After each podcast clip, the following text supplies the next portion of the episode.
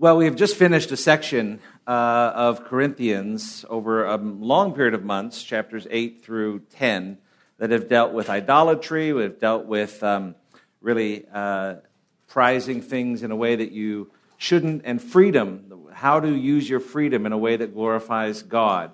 And we're beginning a new section, really section 11 through 14, where Paul, it appears, continues to deal, it appears as though he is continuing to deal with questions that might have been brought up by the church. In chapter 7, verse 1, he says, Now concerning the things about which you wrote.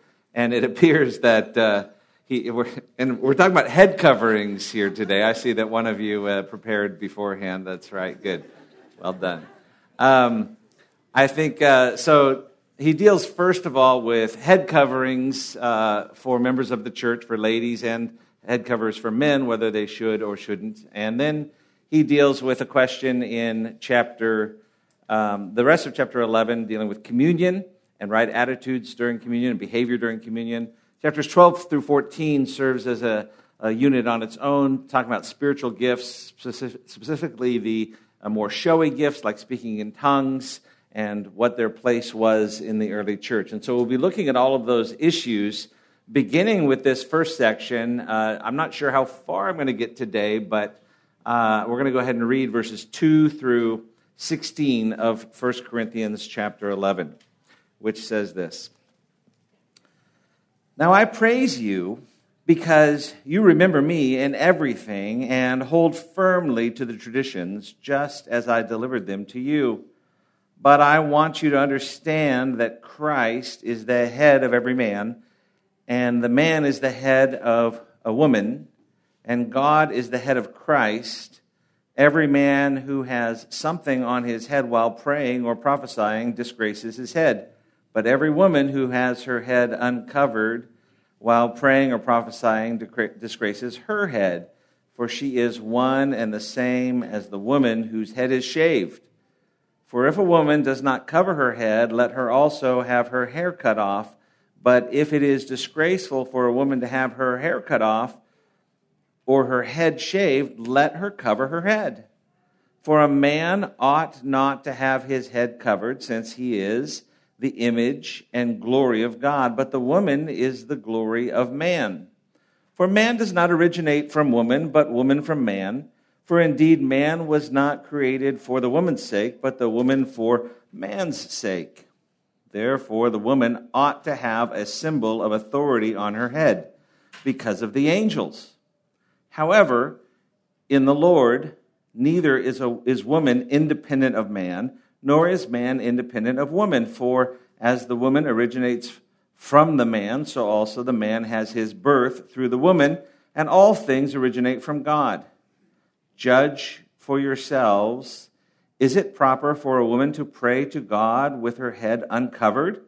Does not even nature itself teach you that if a man has long hair, it, dishon- is a, it is a dishonor to him. But if a woman has long hair, it is a glory to her, for her hair is given to her for a covering. But if one is inclined to be contentious, we have no other practice, nor have the churches of God. Well, since these verses are so clear and they just kind of speak for themselves, what I'd like to do this morning is just move on to verse uh, 17, and we're going to be talking about communion. That's what I'd like to do. Though it seems like some of you may have some questions. So let's just get them all out there in the open. As you're reading this, you know, the, the difference between a good message and a bad message, whether the, the, the teacher has served you in the church, is when you first read the passage, you have a certain level of understanding of the text. You've probably read it before, you've heard it before, and there's certain things in there that you have a grasp of theologically. The question is when you go home this afternoon, if somebody, if you were to open up the text again, try to explain it to somebody, would you have a deeper understanding of the text?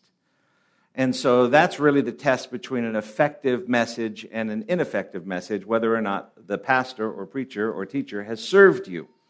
And so, in this text, we're going to take as long as we need to, but I want to serve you. What are some initial questions you have when you just see this text? Yes?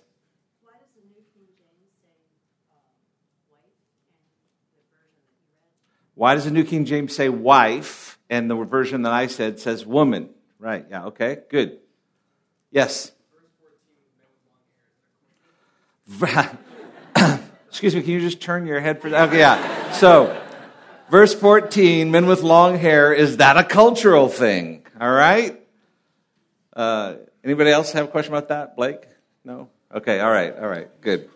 All right, yes? What kind of head coverings? Yeah, what are we talking about? We talk about head coverings. Yes, yes. How come Jewish people wear head coverings or yarmulkes when they're walking around, or head coverings or shawls when they pray, um, which actually is a fourth century AD tradition that began around then? But that's a good question. Yes. Okay. Yeah. Does this apply to the church today? And if so, which parts of it apply? Come, yes.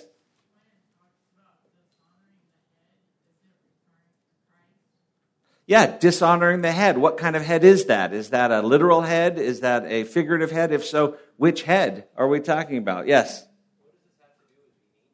What does this have to do with the angels? Yeah, that's kind of just thrown in there, of course, because of the angels. Right. Yes. Are women also made in the glory of God? Or, or are they just there to glorify men? Or they're the glory of men? Or is, is it because they're so beautiful that anything good that come out of man is uh, evidenced in a woman? I, I, these are all questions that we're, we're asking. These are the right questions.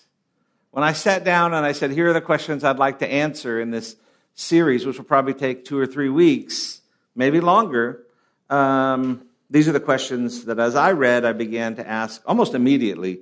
What is the meaning of the word head? That's important. Why are women, why are women prophesying in church? Why are they prophesying? Are they in church? Especially in the fact, in the light of factor, uh, in the light of chapter 14, where women are told to be silent in church.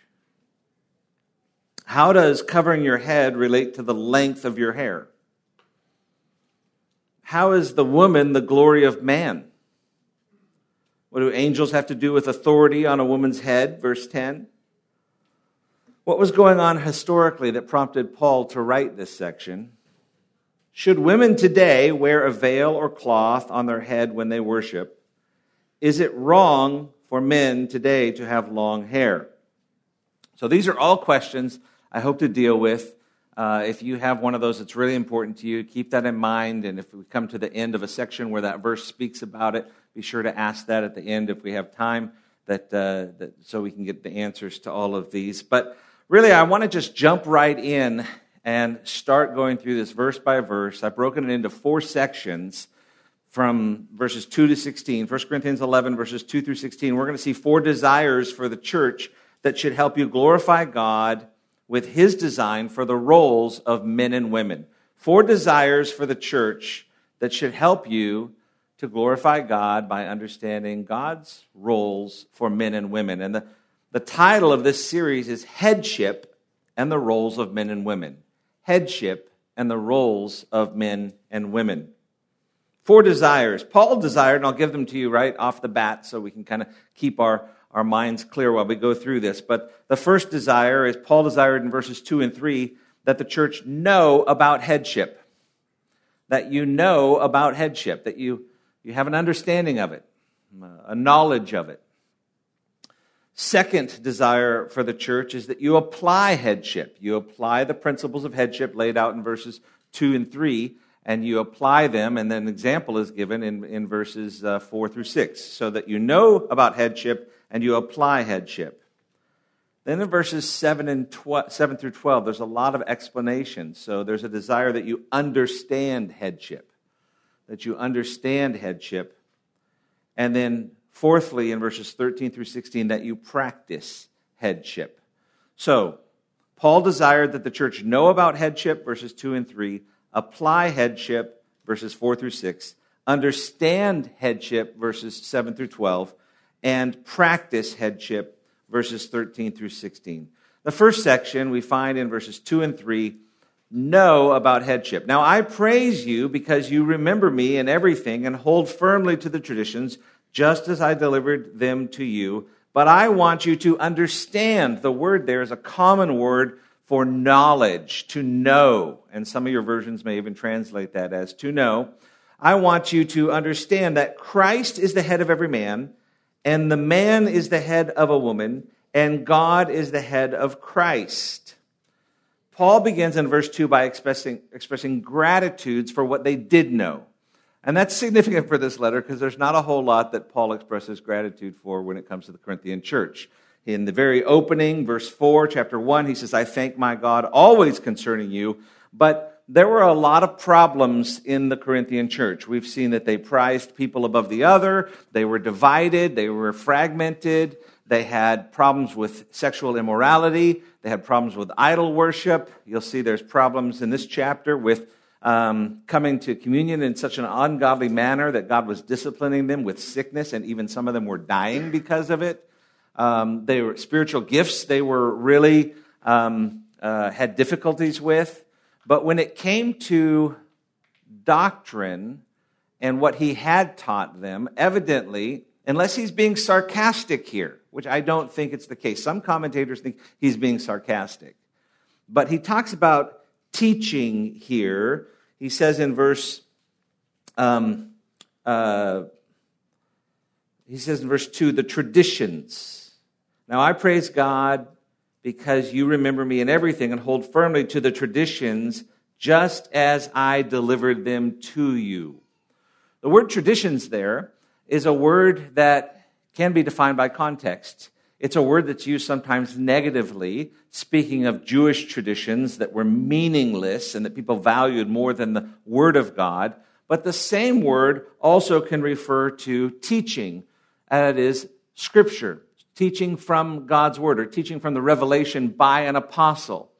The same word is used in uh, 2 Thessalonians 2.15 and in many versions translated as teachings in 2 Thessalonians 2:15 it says, "So then, brothers and sisters, stand firm and hold fast to the teachings we passed on to you, whether by word of mouth or by letter."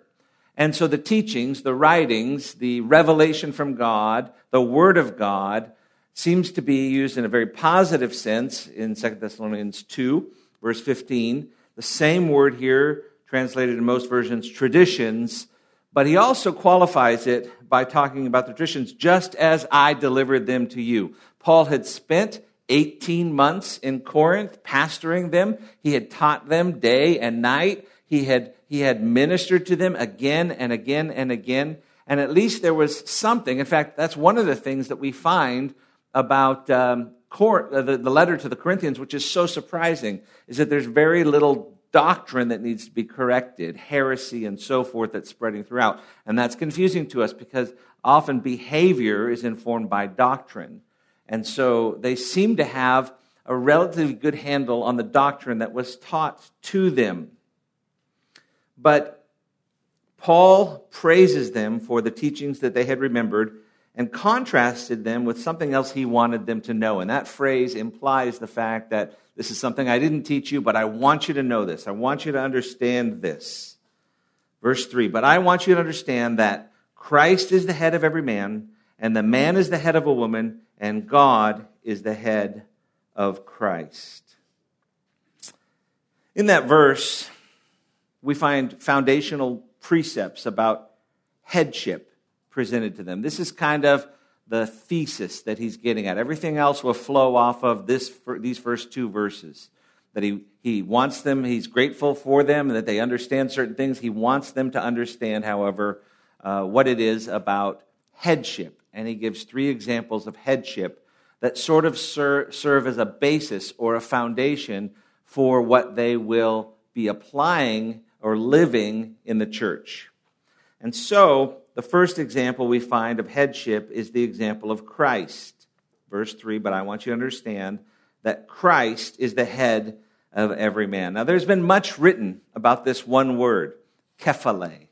Kephale. We get the word uh, encephalitis or encephalitis, depending on whether you're European or American, but it's this idea of uh, a brain disease, uh, the head, Um, and that one word, chapters, books, commentaries filled with all kinds of information about that one word. And it seems like the more commentaries come out, the more they focus on that word. What does it mean? Well, uh, basically, there are three possibilities as to what he refers to when he uses that word head. One is the literal head, that is, that, that part of the body that sits on your neck and takes up the space in between your ears. He's talking about your head a literal head. So when I talk about a literal head, we are we're referring to that part of your body where the brain is uh, inside that part of your body. And we, we see that example, a, a, literal interpretation of verse 4 every man who has something on his head. He's talking literally about your head there. Um, but um, the other two examples of scriptural uses of the word head are both metaphorical. That is, they are symbolic. And the first use that is quite popular today is that head means source. And there are many passages in Scripture where a head refers to the source of something. For example, like we would say, well, where's the head of the river? And we mean the source of the river. Where does it begin? Where does it originate? And that's an appealing metaphor for um, for this because there is a verse here in the passage, verse 8, that speaks about origin. Um, it says, For man does not originate from woman, but woman from man. For indeed, man was not created for the woman's sake, but woman for the man's sake. And so we have this idea of origin right here. And a lot of people say, well, head here, every time you read it in a metaphorical sense, he's talking about the source. And um, so, in fact, um, those who say that it's speaking about the source, um, as support for that view, they say that it's referring. Um, well, let me give you the third, the third um, use. The third use, which is also metaphorical, is that we're speaking about somebody in authority, like the head of a company or Christ is the head of the church, an, an authoritative role which, by its own inference, requires submission. So there are those who say, yeah, in 1 Corinthians 11, Paul's not talking about the authority there. He's talking about a source or the origin. And as an argument for that, they're saying that the use of this word referring to a leader or an authority figure is so rare in Greek literature that some commentators, one commentator I read, Morris, said this concept was unknown. The Greeks wouldn't even have an idea of it. And so uh, th- there was this idea that in the first century, the idea that if you said the word head, nobody would think of a like a pyramid scheme with your CEO on top, right? They would think more of oh, the source of things. Um, and um, another argument is that in antiquity, in the first century that is, the functions of the central nervous system were not as well understood as they are today. So, whereas we look at the head and we say, hey man, this is where your brain's at, obviously your, your head tells you to do this, you do this. Tells you not to do that, you don't do that. If you're, you're feeling pain, doctor says it's all in your head, you say, yeah, well, that's where all the nerves go. They go to my head. That's, of course, that's where it is. You know?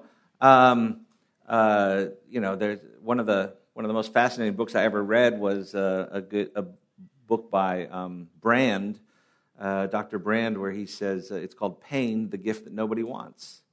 And he says one of the ways you treat pain, one of the ways they experiment with it, is when you have pain on one side of your body or something like that, they try and stimulate pain everywhere else and kind of jam up the circuits so that you don't feel it in that place. And I'm like, well, well then I'll feel it somewhere else. But uh, it, it just, um, we learn a lot about the body and the nervous system. And, and oftentimes in biblical literature, you read that the seat of decision making, the mission control center, is the heart. Throughout the Old Testament, the heart is seen as your mission control center. And the, emo- the seat of emotions in antiquity were, were your bowels, your stomach. They, they, that, that stomach feeling, that's where they thought emotions resided. We, in our culture today, think of the heart as a seat of emotions and the mind as your mission control center. And so it's important that we don't read a, um, a modern understanding of medicine back into an ancient document. This is the argument given by many.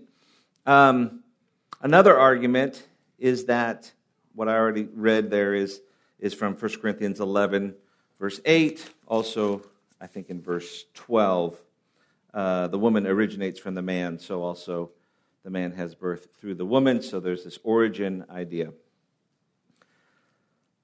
But for those who hold that the metaphorical idea or the symbolism here does refer to authority, and I'm one of those, I think that when he uses this metaphorically, he's talking about the authority, the chief. And if you read, like for example, in the verse that we're looking at now, verse 3, all three times the word head is used, it's metaphorical. So you read it and it says, I want you to understand that Christ is the head of every man. You have to ask yourself, is he saying the source of every man or the authority of every man? The man is the head, is the authority of a woman, or is it the source of a woman? So those are, those are the questions that you're asking. Um, is it because, is he saying that because woman was taken out of man's rib? Or is he saying that because woman uh, has to submit to man. And so when we think about that, and we think about this idea of authority, um, there are some considerations, some arguments why many commentators and, and pastors, and myself included, believe that we're talking about authority here. We're talking about submission. And one of the reasons is because the word authority is actually found in our passage. And 1 Corinthians 11:10 therefore a woman ought to have a symbol of authority on her head. Some argue says well that authority is the woman's authority not the man's authority but nonetheless the word authority is in our passage and so there are authority issues here. Finally um, in verse 4 uh, oh so another okay another another argument is that it's not as uncommon as people might think to find in Greek literature the word head as speaking to authority. And you know this because there are passages you're familiar with where head, obviously, in the Bible is speaking about authority. Ephesians 5:23. For the husband is the head of the wife, as also Christ is the head of the church.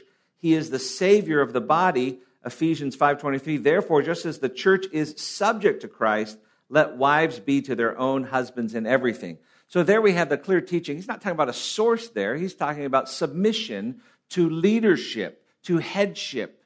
Same word there for head.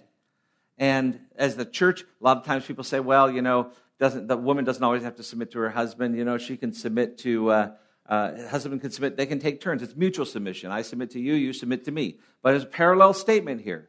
The wife submits to her husband as the church submits to Christ. We can't. If we can say the husband can submit to the wife, we have to say that that Christ will have to submit to the church.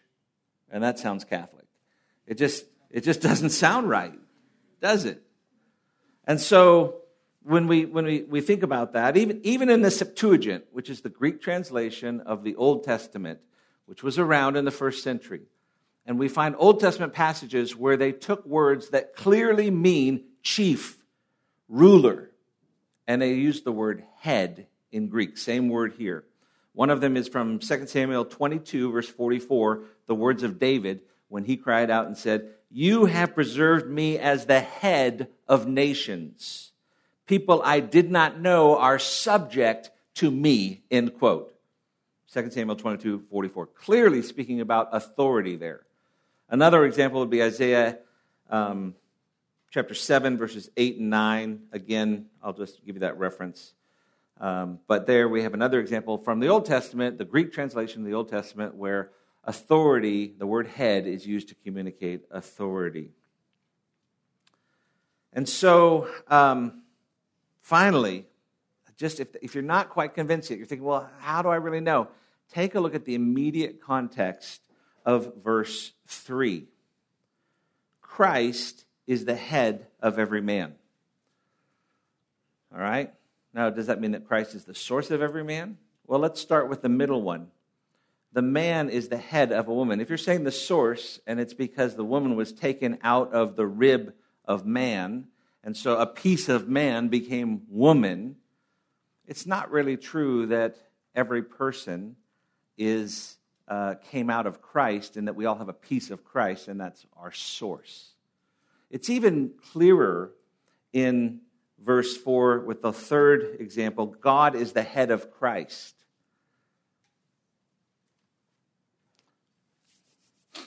The word um, Christ was not made out of a piece of God.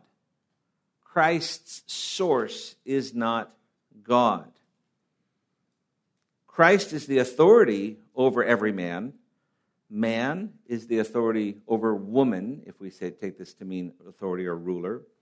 God is the authority over Christ because while Christ was on this earth, he willingly submitted to the authority of the Father.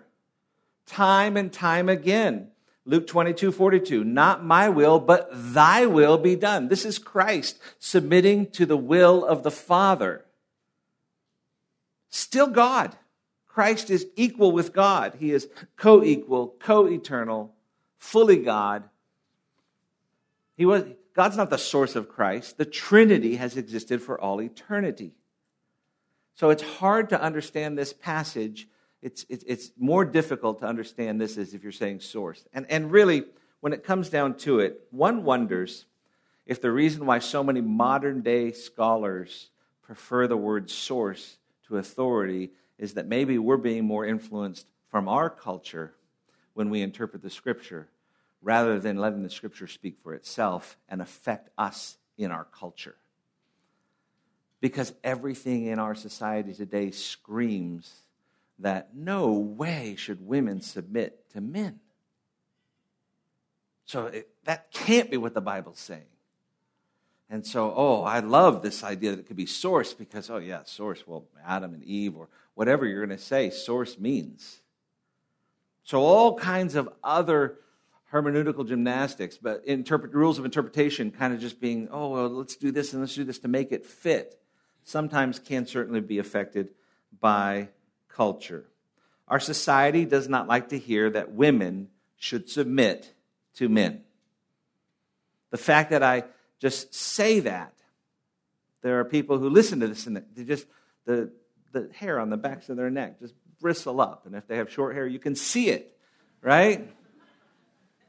Which is not really related to our text. But um, society doesn't. In marriage, society does not think that women should submit to men.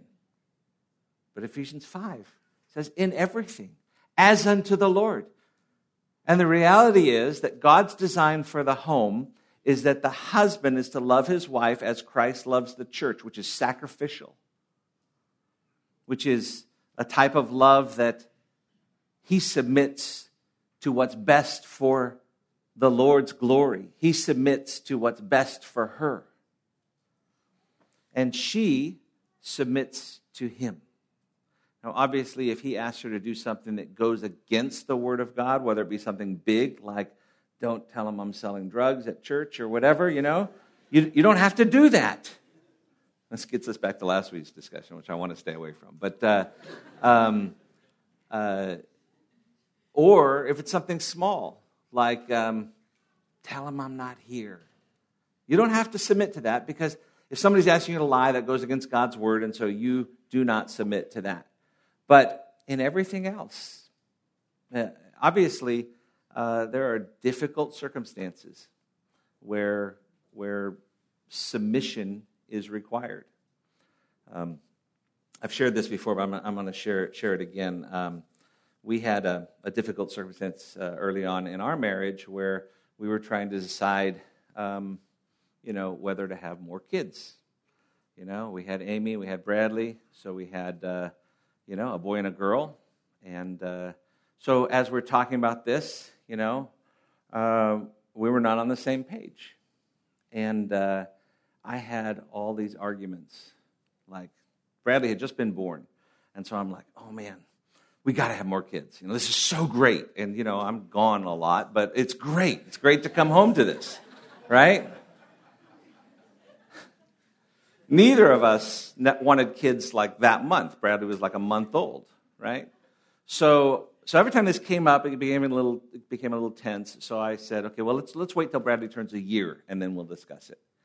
And she goes, okay. So anytime it came up, we would like, oh no, we're going to wait and talk about that. Okay, good. So we deferred the discussion. And um, the, the time came where Bradley turned one. I was so excited for that birthday. I could hardly wait, you know? And we sit down, and I say, Are you ready to have the conversation? You know, when you're one, you still go to bed pretty early. So we had time. So I'm like, Let's talk.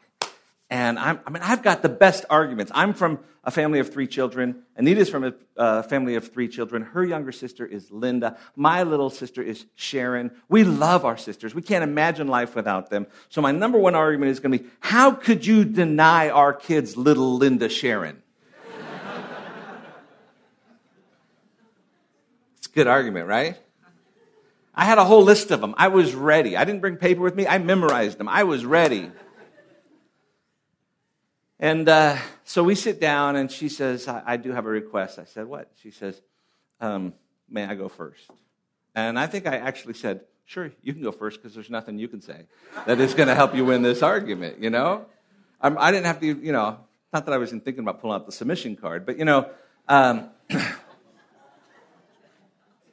which is not the way to do it, man. It's not the way I, I'm not even mentioning that, right?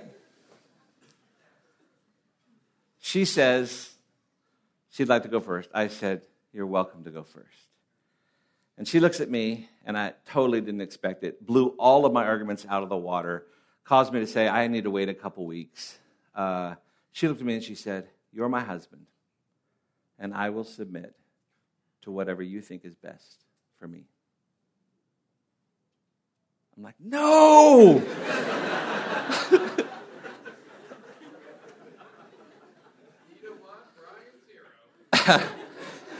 I'm like, I don't even know how to handle that. You know, I, I need a couple weeks and I got to pray and I've got to, you know, and, uh, and, uh, about a week and a half later, before we regathered to discuss it, uh, she came to me with a little, a little, like, uh, looks like a COVID test now, but it has two lines on it. And we were already pregnant. We were already pregnant when Bradley turned one. There's 18 months, 16 months between the boys. So we didn't know it. We didn't know it. So uh, God decided that one. And then we both wanted to have a fourth, and then she had a real difficult, uh, we nearly lost her and Allison with our fourth. And so uh, we, we, you know, we've got four kids. Did I win? Did I lose? I don't know. I mean, we won. We won, right? Benjamin and Allison, right? We both won. But when you think about that kind of attitude, it's so foreign that even me as a pastor, I did not expect it. And how beautiful is that? How sweet is that? How neglected is that in the world today? Look at the harmony in that. The harmony where I know I have to submit and sacrifice my own desires for what's best for her. Submission is a, is, is a secret weapon of the church that we neglect, and we allow the culture to tell us, oh, it's not that important. But we know that Scripture teaches about headship, not only in marriage, but we also know that um, uh, I want you to understand, Paul says, that Christ is the head of every man. And then he goes on and he says, and, and, and, and, and he says that man is the head of woman and God is the head of Christ. And I want us, I want us to just take time initially here and talk about the fact that men don't skip that first example that Christ is your authority, that you are accountable before God to be under the leadership of the Lord Jesus Christ. if you're one of these guys who says, all right, we're talking about roles and submission, you've got it wrong.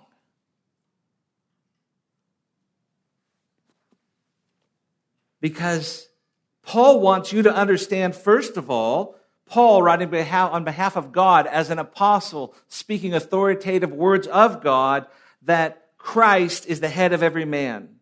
And whether you recognize it or not, Jesus Christ is the highest authority on the planet. He has authority over every man, whether he's a believer or unbeliever. And he declared that. Matthew 28, Jesus came and spoke to them, saying, All authority has been given to me in heaven and on earth. Christ is the ultimate authority.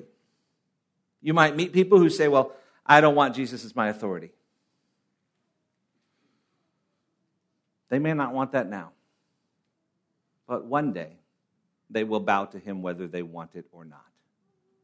The scripture is clear, Philippians 2, verses 10 and 11, that at the name of Jesus every knee shall bow, of those in heaven and those on earth and those under the earth, and that every tongue shall confess that Jesus Christ is Lord, the glory of God and the Father. Everybody has an authority. Every man has an authority. And you may think that you are your own authority, but that's because, according to Ephesians chapter 2, you're following the course of this world, which is set up by who? Satan. God has allowed Satan to have an influence in this world. And his system is set up to blind you, to deceive you, to think that you're in control, but ultimately, every man either serves Satan or he serves himself. No, he serves God. Sorry. Serves Satan or he serves God. Serving yourself is serving Satan's will. There is no middle ground. One day, the ruler of all, the one with ultimate authority, will come down, will judge Satan, will cast Satan into an eternal fire, and will gather all the nations, and every knee shall bow. Everyone will submit. There will be those who are saying, Holy, holy is the Lord, gracious, abundant in loving kindness and patience. And there are those who will bow as defeated rebels against God, never having repented and turned and trust in Him. And you have the opportunity today to see men which side you are on. Who really is the Lord of your life? Don't be deceived to think that you are the Lord of your life. Jesus Christ is Lord. You can rebel against that. You can think that it doesn't really apply to you or that you can live how you want to live, but you're following a different Lord, the Lord who is anti Christ. And those of you who have already submitted to him, and you've given your life to Christ, you've recognized that you're a sinner, you recognize that you have no, no hope, that your life is, is meaningless, futile, without submitting to the holy God, that He is, that Christ is your only hope, that, that you are a sinner and that God is holy and that when you stand before Him, He will not tolerate sin, and therefore you will not be able to stand in His presence as a sinner, and therefore you need a way for your sin to be dealt with. And it's God has provided Christ who took your sin if you've repented and trusted in Christ and paid for it in full on the cross, and your sin was placed on the cross where he paid for it in full, and his righteousness was taken out and placed into your account, so that when God sees you, he says, Holy, clean, white, pure, sinless, no blemish, my child, welcome into your rest. This is the beauty of the gospel, the good news. And if you've done that, but you're so influenced by this world or the course of this world and your evil desires which have hung over from your past life, that you're not really living in submission to Christ, you can expect that He would discipline you as any loving father would discipline his children. Hebrews 12, 11 through 14. All discipline for the moment seems not to be joyful, but sorrowful. Yet to those who have been trained by it, afterwards it yields the peaceable fruit of righteousness.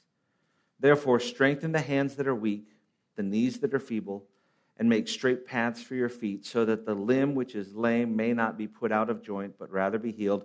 Pursue peace with all men and sanctification, that is, that being set apart, that growing in holiness, without which no one will see the Lord. An evidence of genuine commitment to the Lordship of Christ is that you are pursuing peace with all men and sanctification. That is, I want to become more like Jesus Christ. So, this day, men, before we get to anything about the authority that man has over a woman, recognize that you have an authority over you who is Jesus Christ. And what, how you respond to him, there will be consequences in this world. And if you deny him as your authority, there will be consequences for eternity.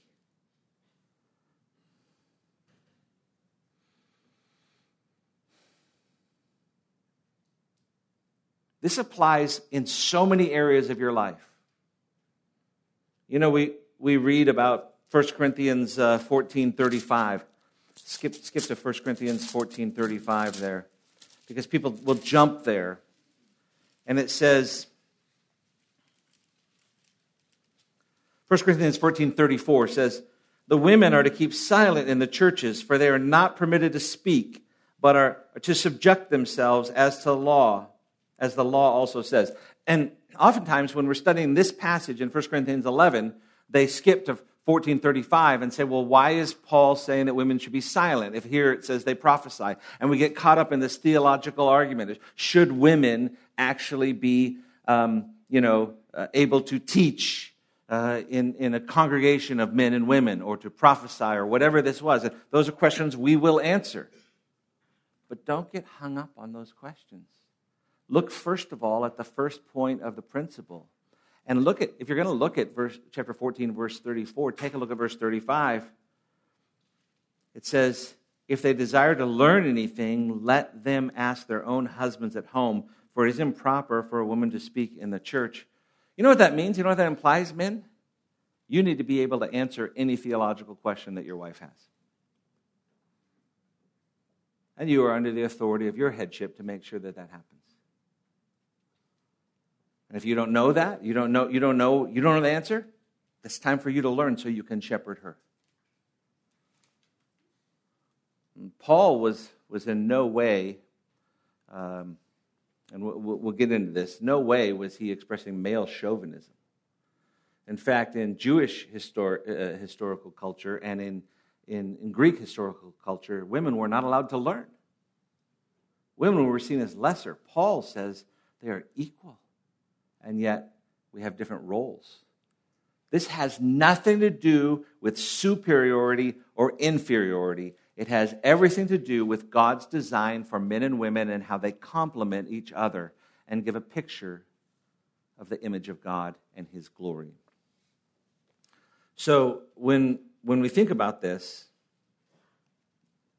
Christian men, as Titus 2 1 and 2 says, should speak things that are fitting for sound doctrine. Not only that, every man should aspire to be temperate dignified, sensible, sound in faith, in love, in perseverance. So Christ is the head of every man. A second example is the example of man, verse 3. But I want you to understand that Christ is the head of every man, and man is the head of a woman. Here's where the principle of authority applies not just to husbands and wives, but to all men and all women. And I'm going to say this God has designed society so that all women in general are submissive and have a submissive attitude before all men in general.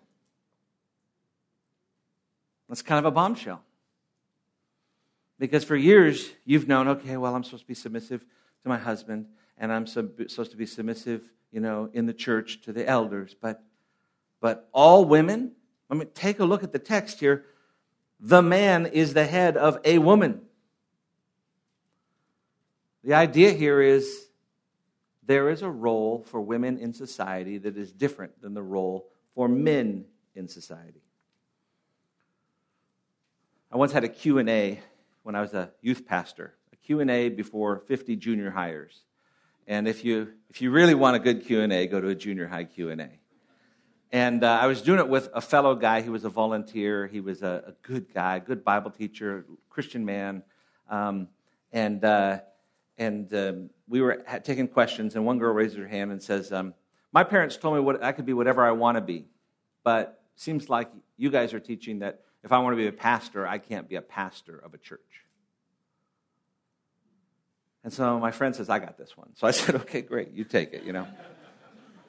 and he said, "Well, the reason for that, obviously, is because the Bible teaches that boys are better than girls."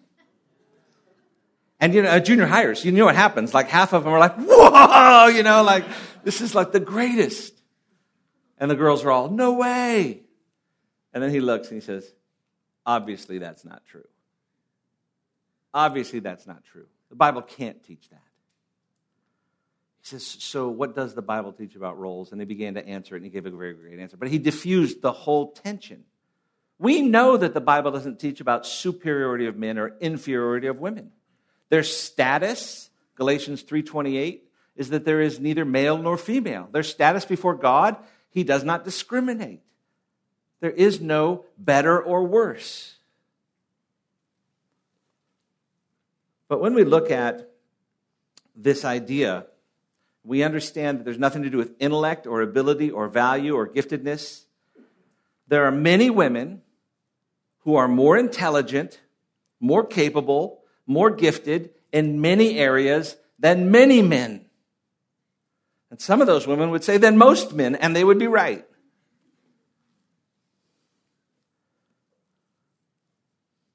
But God's perfect design is that wives should be subject to their husbands in everything. Unmarried daughters are on the, under the authority of their fathers. And so you say, well, yeah, but okay, what about the woman? who's never been married. You remember this woman? She's never been married. This is the fictitious woman in the argument. And she's 50 years old, and she's the CEO of her own company. And, um, you know, her father's dead, or maybe he's an unbeliever and always gives advice that goes against Scripture. So, does she submit to men? How does she submit to men, this woman? That's the question, right? Did I frame it fair enough? Because this, this, is the, this is the hypothetical example. How does she submit to men? Well, if she is a believer, she has already laid down her life and she has submitted herself to the lordship of Jesus Christ. And therefore, she is attending a Bible teaching church that worships and glorifies God the way He wants to be worshiped and glorified. And so she has a submissive attitude before all men in the way that she submits to God's word, in the way that she submits to those who are leaders in her church. She's different. She's different because she thinks about submitting to a husband if she was married. She thinks about submitting to um, uh, her father and desires if he were alive or if he knew the Lord or how should I handle this. That's a tension in her. She considers that where everybody else in the world is like, ah, I'm my own boss. It's a difference in attitude. And if she's not a believer, then she needs to repent of her sins and trust in Christ. And so, um, yeah, th- this, this principle, by the way, is not first found here in, in this passage it goes back to the creation order. And there are various passages in the New Testament which point back to them. One of them is 2 Corinthians chapter 11 verse 9. Take a look at that. For indeed man was not created for the woman's sake, but woman for the man's sake. Woman for the man's sake. Wow. That put that on a bumper sticker. Um, does that teach that uh, there's, in, there's inequality? No. Equality and authority can exist at the same time. If I were teaching in a classroom and uh, I were the school teacher and uh, I'm at my desk, I'm busy with something, and a boy walks in the class first. And I could say, Hey, Johnny, uh, I'm busy. Can you go to the podium and can you take roll as people walk in? And he does that. And then I say, um, uh, Next, a girl walks in a few minutes later. And I said, Hey, Susie, uh, I really need the uh, whiteboard cleaned off. Can you take the eraser? And, and, and she goes, Oh, figures, I'm the cleaner because he's a boy, he gets to do the, you know, intelligent job and take roll. He can't even read. you know? And I've got to take the, is that what this is about? No. If you would have walked in first, you would have taken roll. I needed someone to take roll, and since he was first, I gave him that job. I have the prerogative to do that because I'm the teacher. It has nothing to do with inequality or ability or anything. And for whatever reason, God decided to create man first and then woman to be a helpmate and to complete the creation order. And so man has certain responsibilities and women, has, women have certain responsibilities, and they will be held accountable before God, and neither one of their responsibilities is easy.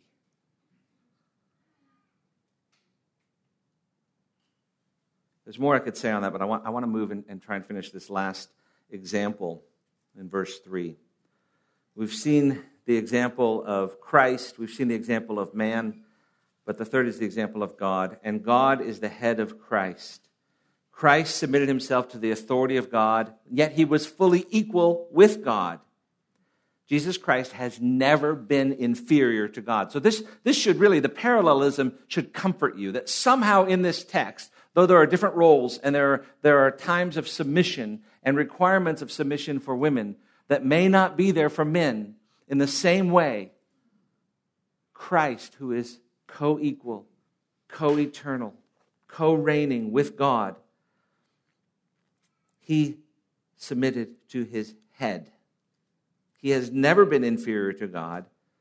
That's true before his incarnation, during his incarnation, and since his ascension he has never been inferior to God. And yet, John 4:34 Jesus said, "My food is to do the will of him who sent me and to finish his work." And John 6:38, "For I have come down from heaven not to do my own will, but the will of him who sent me." The the the, the goal here and the, the, the, the principle that is laid down, Paul says, I want you to understand this headship is something that all creation is involved in, including God Himself. Christ is the head of every man, the man is the head of a woman, God is the head of Christ. Now, it seems from the context of this passage that one of the difficulties in Corinth had to do with women not recognizing the authority of men and usurping that in disgracing that themselves and their head in certain ways. And we're going to get into that in, it looks like now in the weeks to come. But, uh, but what I want you to see is this, this knowledge, this principle laid out here, the foundation of headship laid down there, because we're going to come back to it again and again and again. We've got a few minutes left. Any questions just about verses 2 and 3? Yes?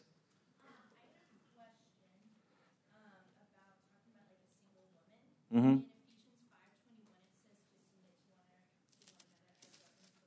Yeah.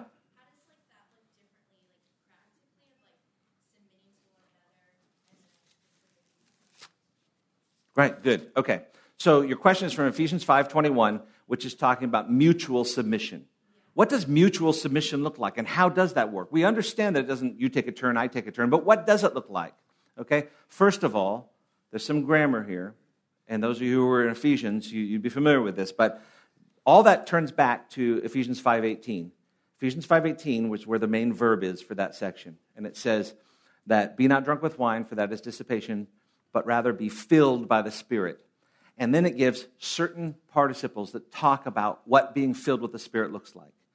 And it says, speaking to one another, singing, making melody in your heart, giving thanks, right? Those are four participles. But the fifth participle is submitting to one another. So submission is a picture of somebody who's filled by the Spirit. And you cannot submit to one another. You cannot have a Christ, uh, your, your marriage cannot be patterned after the biblical pattern for marriage if you are not filled with the Spirit, if you're not controlled by the Spirit, being obedient to the Spirit. It is essential in a marriage. You can't be a non Christian and have a Christian marriage. But submission to one another, that mutual submission, uh, and the way, the way it's laid out is that wives submit to their husbands as to the Lord. Husbands, love your wives as Christ loves the church. How did Christ love the church? Sacrificially.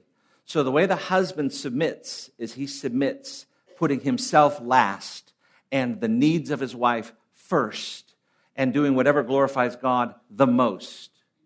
And so he's not submitting to her, he's submitting to the Lord in a way that benefits her. Okay? There are two more examples given one in chapter 5 of children and parents, or in chapter 6, and then, and then uh, slaves and masters or, or employee employees. So, but th- that whole picture are pictures of how the, the, the mutual submission works. Is that helpful? Does that answer your question? Kind of?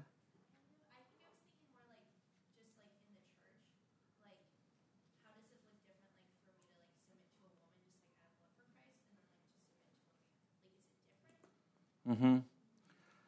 Well, yeah, that's a good question for next week. Uh, wow, look at the time. Uh, yeah.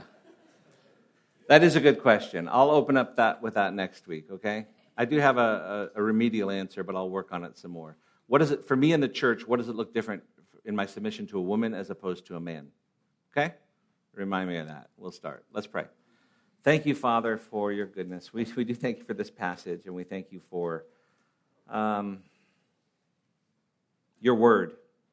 Help us to read it fresh, as coming from the very lips of God. Um, a word that was written for us, for our benefit. Help us not to let the culture influence us in the way we might read it or accept it but help us first and foremost to see it the way you would want it to be delivered to the church. We commit this to you and pray this in Jesus' name. Amen.